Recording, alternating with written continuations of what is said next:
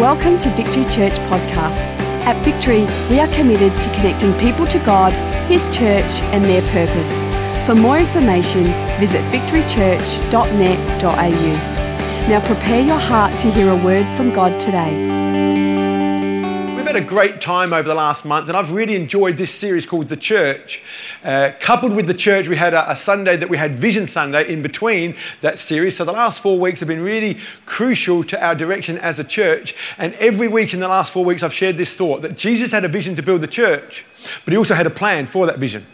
And the plan was this that to build the church, God is looking for people that have a revelation of who He is, a revelation of who they are and a revelation of what they have been called to do. And we see that in Matthew chapter 16 when Jesus said, Who do they say that I am? And it was Peter, under divine inspiration and revelation of the Holy Spirit, that said, You're the Christ, you're the Son of the living God, you're the Messiah, you're not just a Jesus, you're the Jesus. And Jesus says, Wow, this guy's got a revelation of who I am. Now I'm going to give him a revelation of who he is. Because in order for the church to build, they need a, you need a revelation of who he is, and you need a revelation of who you are. And he says, You are no longer Simon, you'll be known as Peter. Has a name change, gives him a, his true identity. And then out of that, he says, And on you I will build my church. Purpose. So we need a revelation. If we're going to be partakers of this divine glory and build the church, we need a revelation of who Jesus is, we need a revelation of who you are, and we need a revelation of what it is that we've been called to do. Hence why I feel to share this particular subject. I, I, don't want to move off this thought because I realize when it comes to our thoughts about us, they are the most important thoughts that we are going to have in our life. And so the title of my message is simply this Who do you think you are? Turn to the person next to you and say, Who do you think you are? And here's the good news I'm going to answer that question over the next few weeks. This question is going to be answered over the next few weeks because what you think about you is of primary importance in your life. And the little subtitle there is it's about discovering your true identity or true identity in Christ Jesus. Who do you think you are is really, really important. And so I wonder if you turn with your Bibles to 2 Corinthians chapter 5, verse 17, and it says this If anyone is in Christ, he is a new creation. The old has passed away. Behold, the new has come. Let's break this down. It says anyone. Shout out at me, anyone. anyone. Do you know what the word anyone means? I'm, I'm a, when it comes to this particular word, I'm a Greek scholar.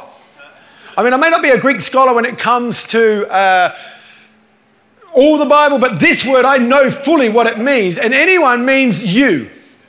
That's what it means. It means anyone. It means male and female, black and white, short and tall. It means you.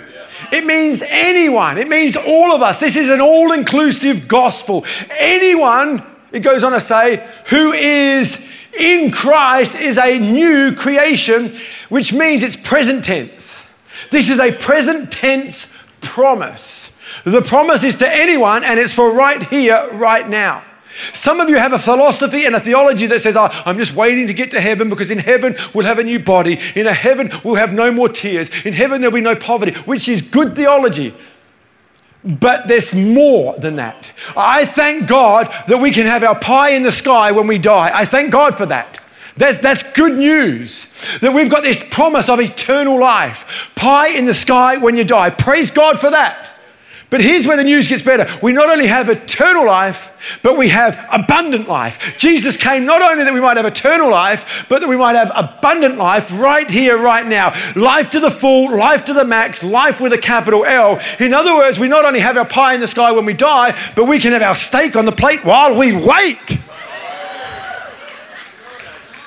And if you're a vegetarian, I've got nothing for you. But I think I've made my point. Whatever it is that you know, we can have it right here, right now. It's not just kingdom come, it's kingdom right here, right now. I thank God that we have this promise of eternity where there will be no more tears, no more poverty, no more sickness. Thank God. I look forward to the day when we'll be reunited with Chris Guglielmucci and many others who have gone before us. I look forward to that day.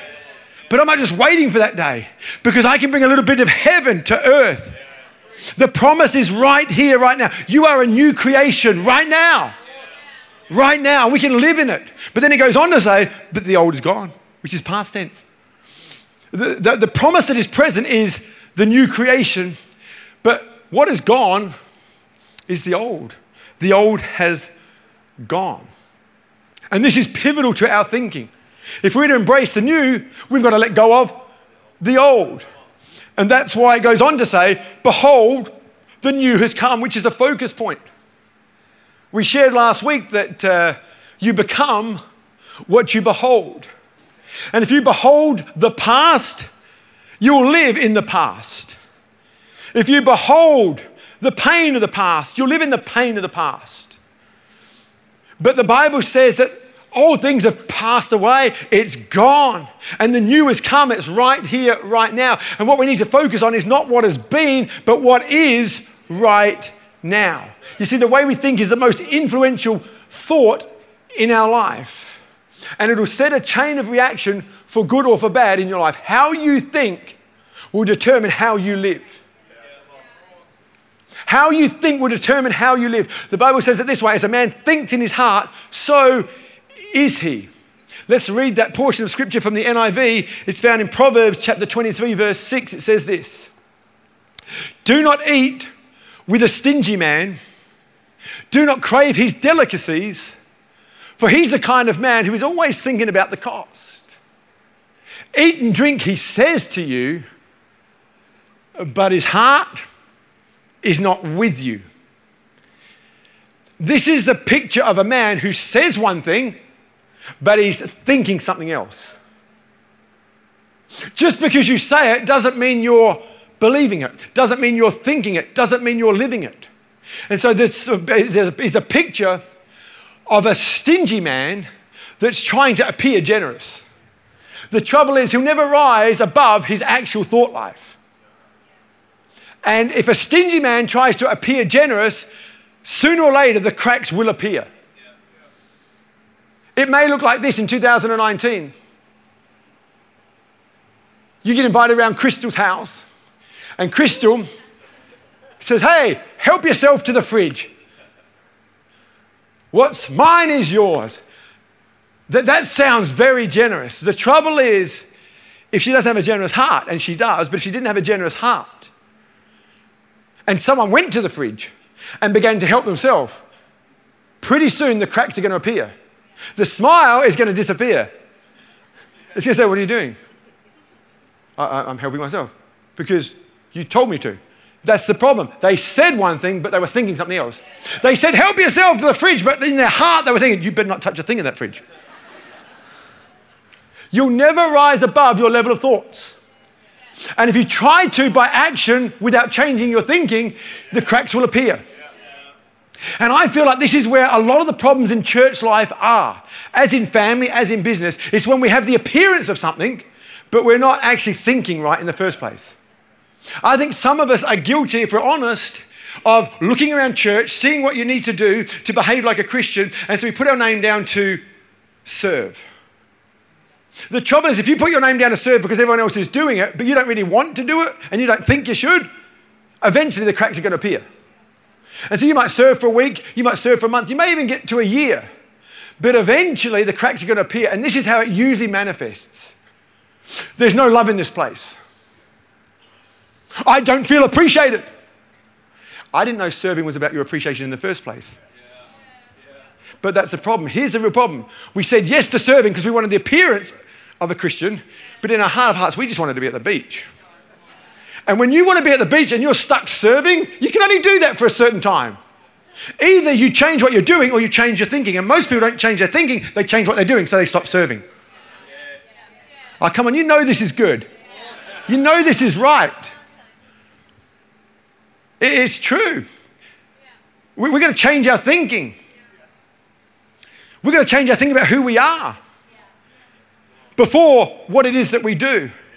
This is what I call ministering out of our brokenness. A lot of people minister out of their brokenness, so they're hurt and they want to help people because they know how painful it is to be hurt. The trouble is, unless you get healed of your hurt, you'll never be able to help anyone because hurt people only ever hurt people. We don't minister out of brokenness, we need to minister out of victory. And the victory is first won in the area of how we think, in the area of our mind. One thing I'm so grateful for for my dad, and there's many things. If you've been around a while, you know I love my dad. I'm so grateful for him. He's 84 uh, next month, 84. And uh, he's just like Jesus. He's the same yesterday, today, and forever. And I just really appreciate him. but the greatest gift my dad gave me was the ability to think. And I never forget, even as a young man growing up, I'd ask dad questions. And dad always gave me the first right to respond to my own questions. He'd say to me, What do you think? I'm thinking, Hang on, I obviously don't know the answer. That's why I asked you the question in the first place. But I didn't realize what he was trying to do is help develop my thinking ability. And this is what I've learned a brain is like a muscle. Use it and it will grow. Faith is like a muscle. We used to sing that as a song in Victory Kids. No, Kids are Ablaze at our old church they used to sing it. Faith is like a muscle. Use it and it will grow. And, and, and I realized our brain's much the same. If we will use our brain, it actually grow. And I've adopted this principle when we started leading this church. I, I knew a long time ago that my job is not to tell you what to do. People often ask, What do you want me to do? It's not my place to tell you what to do. It's not even my place to tell you what to think. My role as senior pastor of this church is to help you how to think. So I have blessed a lot of people and frustrated a lot of people with my responses because I said, What do you think? I said, If I knew the answer, I wouldn't be coming to you. Said, but I'm not here to give you the answer. I'm here to help you know how to think. And what I've learned a lot about people, some people don't want to think, they just want the answer. Where did we get that from? We got that from when we were at school. You know that big maths book? You look at the equations, but you knew the answers were in the back. And you go straight to the back, you'd write the answer. The teachers weren't silly. They'd say, oh, that's good, but I haven't seen any working out. How did you get that answer? I went to the back of the book. That's only going to get you so far. The reason the teacher wants to see you're working out is to know that you know what you did to get the answer. Because that book's not always going to be there. And my dad had the distinct understanding that he's not always going to be there for me. And so he gave me this incredible ability to know how to think. And, and, and I want that to be my legacy that I could give you the ability to know how to think, not what to think, not what to do, but to know how to think because we don't want people ministering out of our brokenness. We want people ministering from a place of victory. Because identity comes before activity. Identity comes before activity. When you know who you are, you'll know how to behave. In our staff and with our volunteer team, there's a lot of young kids that run around and come in from time to time. And, and it's funny because sometimes my door will be open and, and, and a, a young toddler will just find themselves walking into my office, to which I'll smile and look at them and say, Hi. And usually, because they don't know me, they'll usually just run away. Sometimes they'll apologize, sorry, and then run away. Every so often, and this happens seldom, but sometimes it's happened, they put on a brave front. They're, yeah, I'm good. How are you? You're good. You're just like, whoa. But when my kids, who know me, and more importantly, they know who they are, walk into my office, there's no awkwardness. And, and they know that them being in my office is not wrong, it's not weird, because they know who they are. It's my dad. It's my dad's office. And so as a result, they know what to do. And they go to the fridge, and they help themselves to the fridge because they know who they are. And that comes out of knowing your true identity because identity comes before activity. And problems always happen when we forget who we are. When our kids were much younger, even before BJ was born, so there's Bailey and, sorry, there was Mitch and Geordie, we were on a bed and uh, having a wrestle, as, as you know, good dads do. But good dads also know limits. But on this particular case, I, I just forgot who I was. In this moment of battle, I wasn't dad, I was just one of the kids.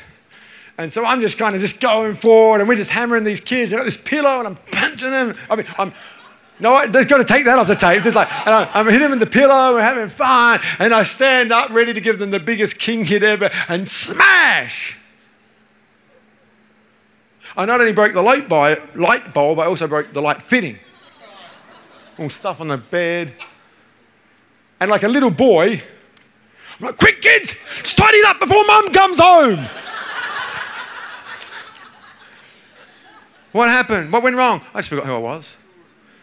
I wasn't being dad, I was just being one of the kids. And that's what happens. When we forget who we are, we forget how to behave. And we need to remember what we are, but more importantly, we need to remember what we're not. We're not our past. The old is gone. That means you are not your mistakes. You are not your sins. You are not all those things that you used to do. In Christ, the new has come. The old is gone. This is good news. But we can hear good news, but if we don't think about it correctly, we're going to miss it. This whole year has been themed into the new. And in order for us to step into the new, it requires new things. And new things require new thoughts. If we don't embrace new thoughts, we won't embrace new things, not long term. Jesus said it this way He said, You can't put new wine into an old wineskin. Why? Because new wine has kick in it. New wine is, is full of life. And an old wineskin is way too inflexible to handle the movement of new wine. And he says, if you try and put new wine into an old wineskin, what's going to happen? You're going to break and split the old wineskin, and you're going to lose the wineskin and the wine. He says, no, new wine requires new wineskins. In other words, new things that you want to embrace this year requires new mindsets. And that's why it's with good reason the Bible says this to renew your mind. You can't embrace new things with old thoughts. This applies to every area of life. You think about a young couple that get married. I believe one of the biggest problems with marriage today is that we have two people with the appearance of living together, but they live separately in their thinking. In order for a marriage to work, you can no longer think like a single person, you have to think like a married person. And I believe this is where the problem is, and this is, may account for why the divorce rate is what it is. I mean, the divorce rate is way too high for my liking. The divorce rate tells me that most marriages are not going to work. And I, I, I, I, dare think that it's possibly something to do with the fact that we didn't cross over into married think, but we stayed in single man think. I would recommend every married couple get this little book called Love Languages. And in that book, it gives you insight to not only your love language, but hopefully your partner's love language. But here's the problem with that book we use that book to endorse and further in, uh, endorse my love language. And so all the men there, for the most part, they like physical touch, they want intimacy, they want a little bit of action in the bedrooms, and they they're hoping that she'll read that with that in mind. The trouble is, women are different by nature. And I, I know there's exceptions to the rule, but generally speaking, because I've been pastoring for a long time and I've heard a lot of stories, and, and women just want communication. I wish he would talk more and open up about how he feels.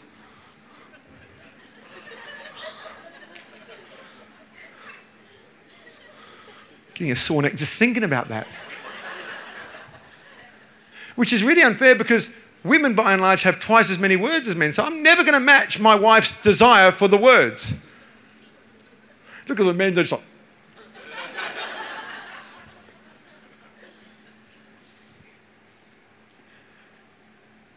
And eventually, we miss the purpose of the book. And tension appears.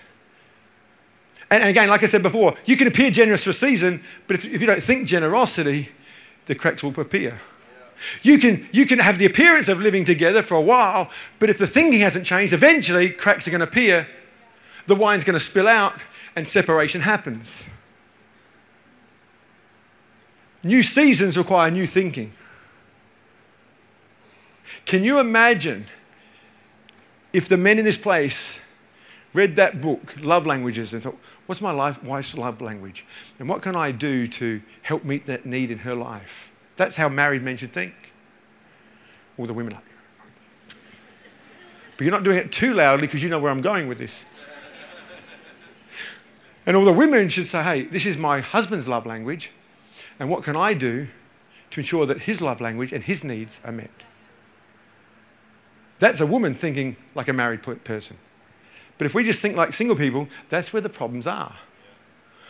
The way you think is pivotal to the way that you live. And if we don't replace new thoughts with new seasons, eventually there's going to be separation, spillage, and loss. And so it's important that we know what we are not. And you are not your mistakes. You are not your past. You are not where you live. You are not how much you earn. You are not those things. That's not who you are. That does not define you.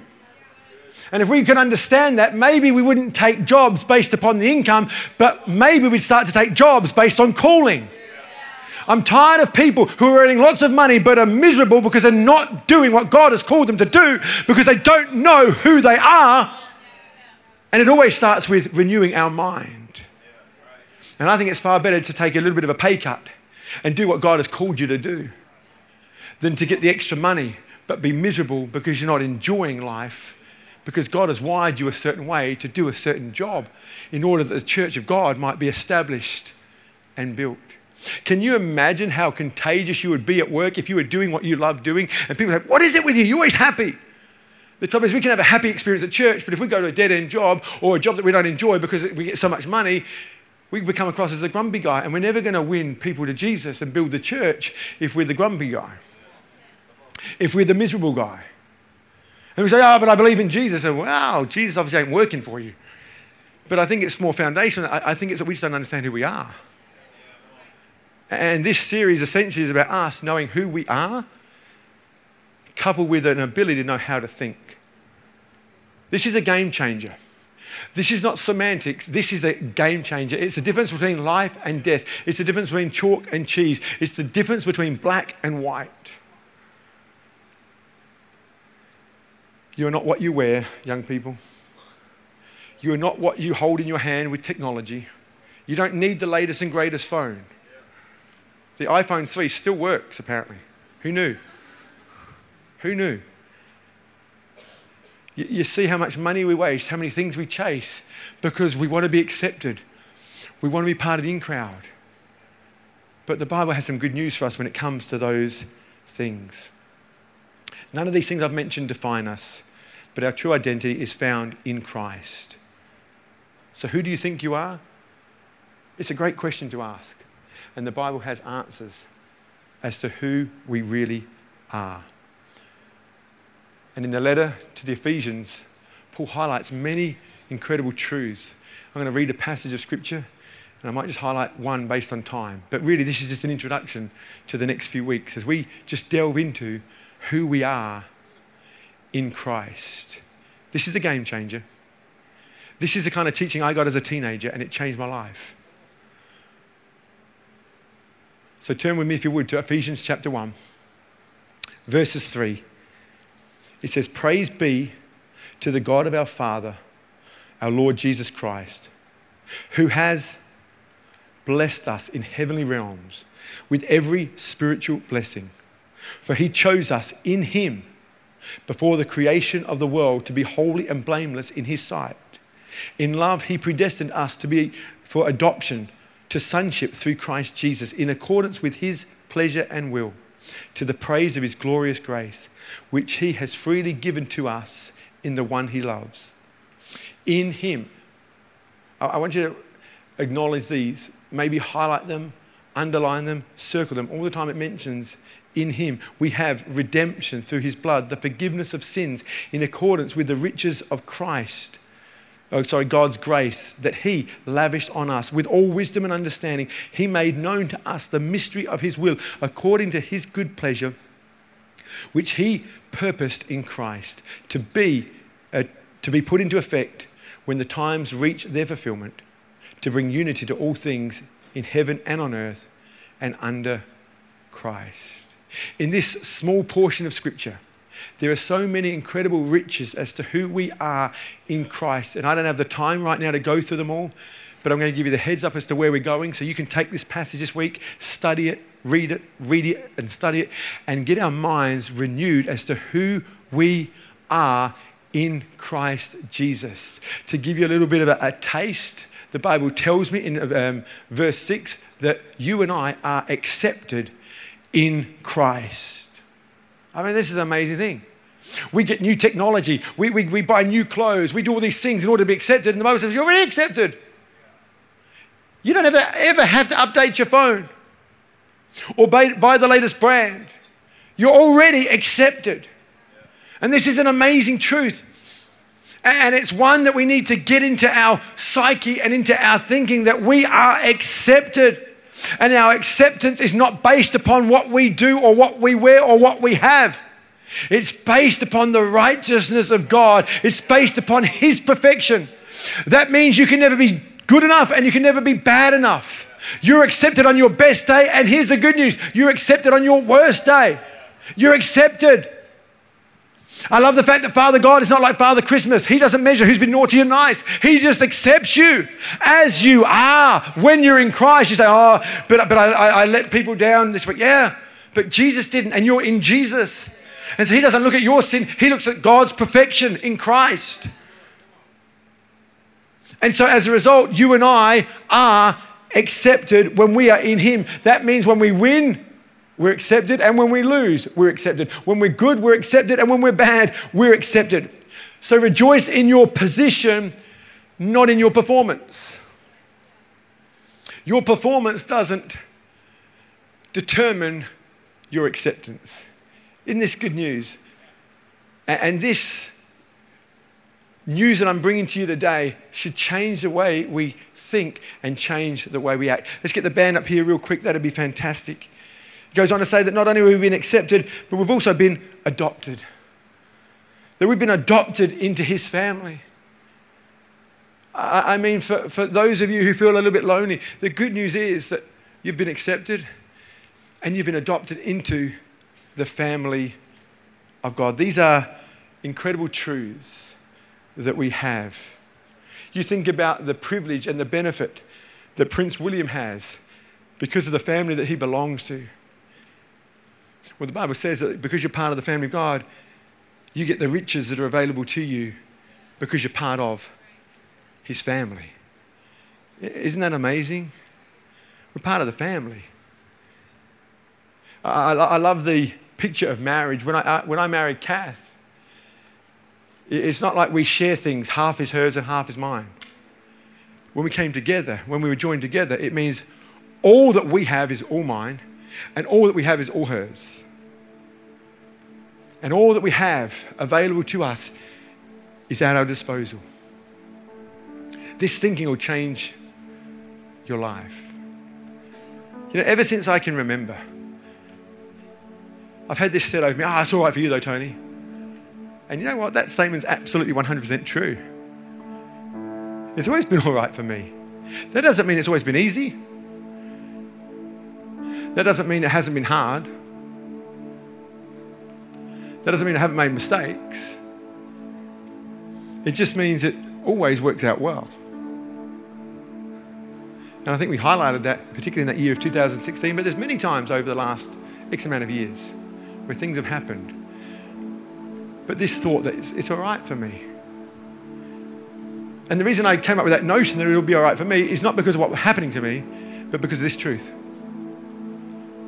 Paul says it this way when he was being beaten, battered, and bruised, and shipwrecked, and, and stoned, and flogged, and imprisoned, he says, Hey, for me to live is Christ. Every day I'm alive, I get to preach the good news. That's a win. This is the position that Pastor Danny's taken. Hey, I'm alive, so I might as well make it count. I'll take up the opportunity to be with Victory on Tuesday night. For me to live is Christ. Paul also has this revelation oh, but if I died, happy days. It's gain. I get to be in the presence of God. No more sin, no more suffering, no more whinging Christians. What a win. What do you do with a guy like that? You put him in prison to shut him up, but he keeps talking and singing, and prison doors open. Ah, for me to live is Christ. But to die, ha, go on, do it anyway. Ha ha, that's gain too. I think it's always going to be right for a guy like. Because it's not dependent on what's happening to him. It's dependent upon his thinking. In this room, there are people who are having the best day of their life. Our family has been extended as a church. Johnny and Steph rejoicing in the birth of number three, Eden. Wow. And others dealing with sickness, life threatening disease. Honestly, I, I, stand on the door. Kath and I often joke about this. We stand on the door. I feel schizophrenic. I'm like, hey, how you doing? High five, happy days, congratulations. And then you see someone over here, you know, there's pain and there's loss. And you go, hey, um, just want you to know, sad to hear what's happened, but we're standing with you.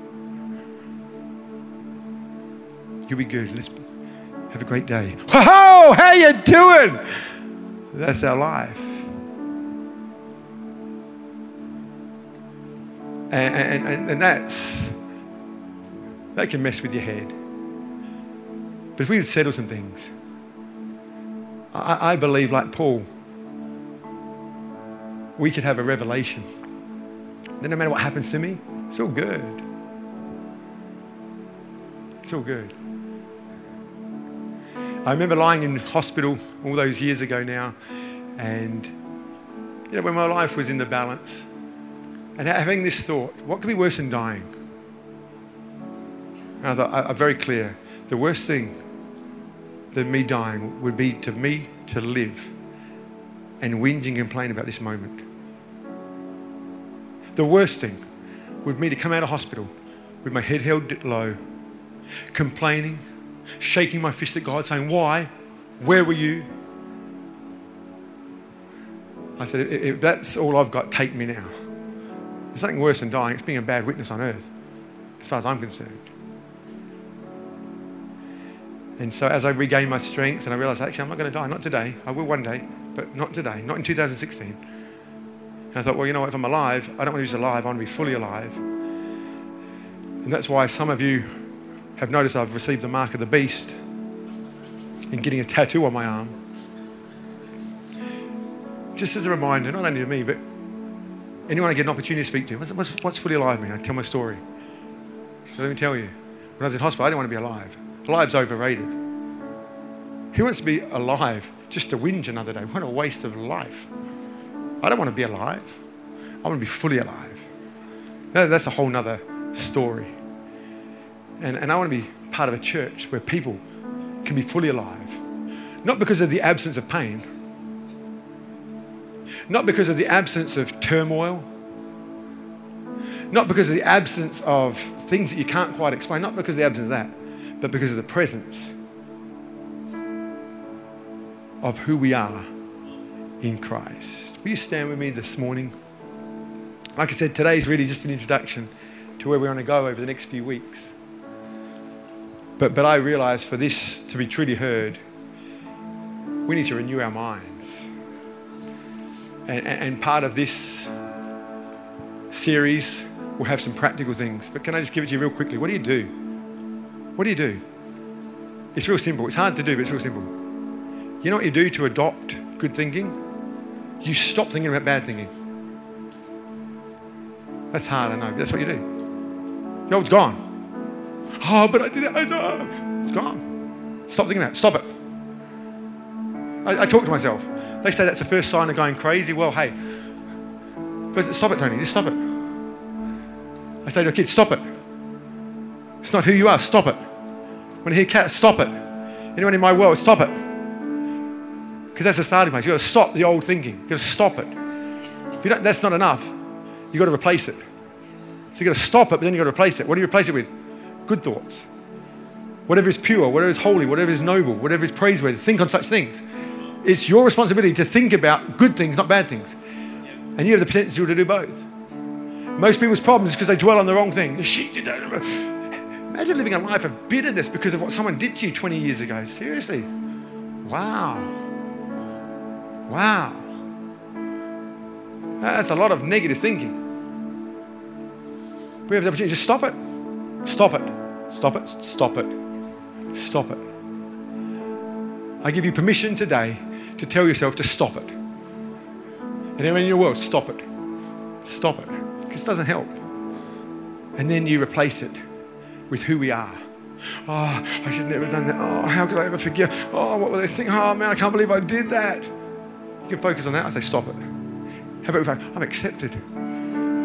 Jesus, when you were on the cross, you had me in mind, and you could have called 12,000 legions of angels, but you didn't because had you saved yourself, you wouldn't been able to save me. But you chose not to save yourself in order to save me. And because you saved me, I'm accepted in the beloved. I'm going to focus on that. I'm going to focus on that. I'm going to focus on my position in Christ. Who am I? I'm accepted in the beloved. Who am I? I'm not an orphan. I'm uh, adopted. I'm part of the family of God. I'm going to be with God all time and eternity. When we've been there 10,000 years, from now, we're going to be singing praise songs and worship songs. Oh, it's going to be amazing. My life's going to get better. It's not going to get bitter. It's up to you what you choose to focus on. You got to stop the negative thinking and you got to replace it with positive thoughts. Thank you for taking the time to listen. If you have any questions, please email us at admin at victorychurch.net.au